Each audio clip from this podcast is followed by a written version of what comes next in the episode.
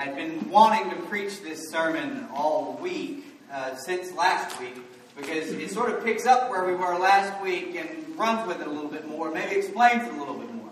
Remember last week we talked about that, that Jezebel who needed to repent? It wasn't just the Jezebel, it was all the, the followers of, of this, this woman who was teaching a certain thing, and that thing was leading the, uh, the people in the church to participate in a certain practice that uh, that God didn't like, that Jesus said they needed to repent of.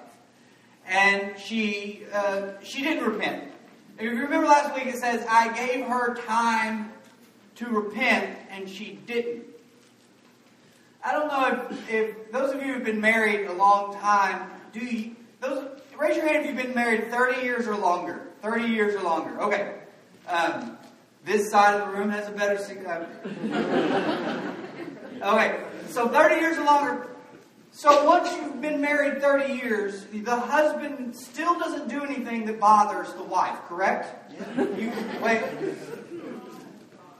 Oh, so wrong. All right? 0 for 1 today. This is starting off well. No, I'm just kidding. Of course they do. Of course you do things. And spouse, wives, maybe you do something. No, probably not. But Husbands, are you still pretending that your wife doesn't do anything that bothers you? Yes, okay.